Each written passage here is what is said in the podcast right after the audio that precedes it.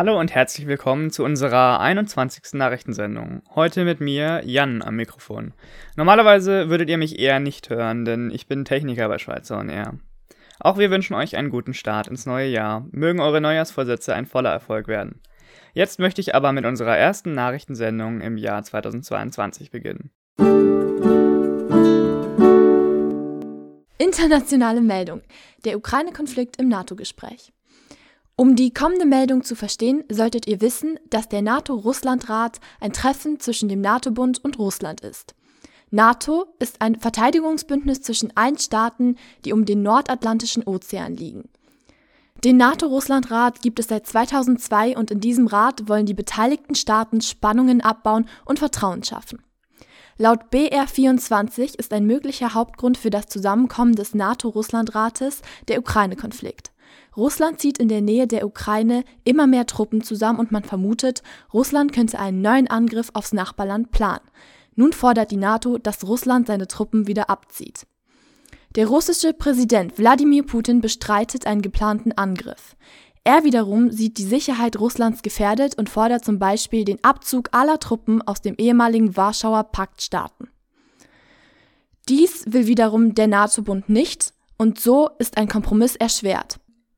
Der Generalsekretär Jens Stoltenberg hat jedoch keine hohen Erwartungen an das neue Zusammentreffen, da er nicht weiß, worüber man reden soll oder besser gesagt kann. Dass Russland sich überhaupt wieder zum Reden einverstanden erklärt, empfindet er jedoch als ein positives Signal. Bundesweite Meldung Klimaschutz Habeck Bundeswirtschafts- und Klimaschutzminister Robert Habeck der Partei Die Grünen ruft alle Unternehmer und PolitikerInnen in Deutschland zu mehr Klimaschutz auf.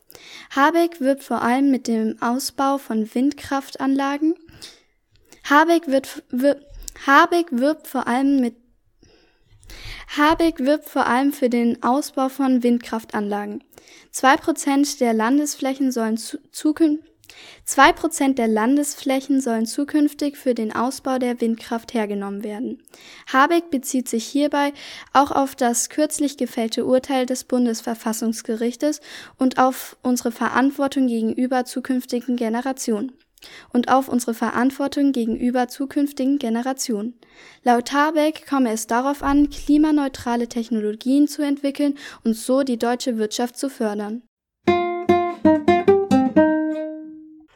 Regionale Meldung Kulturbranche Erlangen. Eine Branche, die durch die Corona-Regelungen sehr stark leidet, ist die Branche der Kulturveranstalter. Auch der Erlanger Kulturbetrieb ist von den Maßnahmen betroffen. So hat zum Beispiel das E-Werk seit Wochen geschlossen. Ab Freitag, den 21. Januar, soll hier aber zumindest im kleinen Rahmen der Betrieb wieder aufgenommen werden. Immer freitags und Samstag sollen hier unter 2G-Plus-Bedingungen wieder kleine Veranstaltungen für maximal 100 Leute stattfinden, zum Beispiel Konzerte von lokalen Künstlern. Finanziell sind durch die eingeschränkten Publikumszahlen weiterhin Einbußen zu erwarten, weshalb Förderprogramme für die Kulturbranche weiterhin wichtig bleiben. Sportmeldungen Olympische Winterspiele in Peking. Dieses Jahr ist es wieder soweit. Die Olympischen Winterspiele in Peking finden statt. Durch die immer noch präsente Corona-Pandemie finden die Winterspiele auch dieses Jahr unter strengen Auflagen statt. Wie Wolfgang Mayer, Alpin-Direktor des Deutschen Skiverbandes, bei, Deutsch, bei Deutschlandfunk mitteilte, be befürchten die bei Deutschlandfunk mitteilte, befürchten die Sportlerinnen und Sportler, durch einen manipulierten PCR-Test aus dem Rennen genommen zu werden. Dirk Schimmelpfennig, was, warte, genau? Okay, gut. Dirk Schimmelpfennig, Chef der Mission vom Deutschen Olympischen Sportbund, nimmt die Bedenken sehr ernst.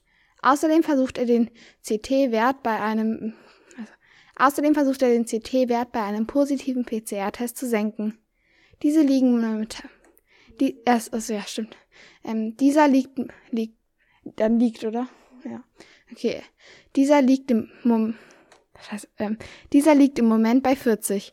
Er hofft, dass dieser auf 32 gesenkt wird. Viele Sportler haben jetzt Bedenken, dass dass dadurch die Erkrankungsgefahr steigt. Es wird auf jeden Fall noch ein bisschen dauern und wir können gespannt sein, wie sich die Planung der Olympischen Winterspiele entwickelt. Australian Open und Novak Djokovic. Ob der ungeimpfte serbische Welttennisspieler Novak Djokovic, die aktuelle Nummer 1 in der Weltrangliste, bei einem der vier größten Tennisturniere der Welt, den Australian Open, teilnehmen darf, ist immer noch ungewiss. Aufgrund seiner negativen Einstellung zur Impfung gegen Corona hat er sich, unbemerkt von seinen Fans, nicht impfen lassen, dadurch entschied man, sein Visum zu beenden. Nach mehrfachen Auseinandersetzungen mit der australischen Regierung steht vorerst so viel fest, dass er in Australien bleiben darf und aus der Flüchtlingsunterkunft, in die er vorerst eingewiesen wurde, ausziehen darf.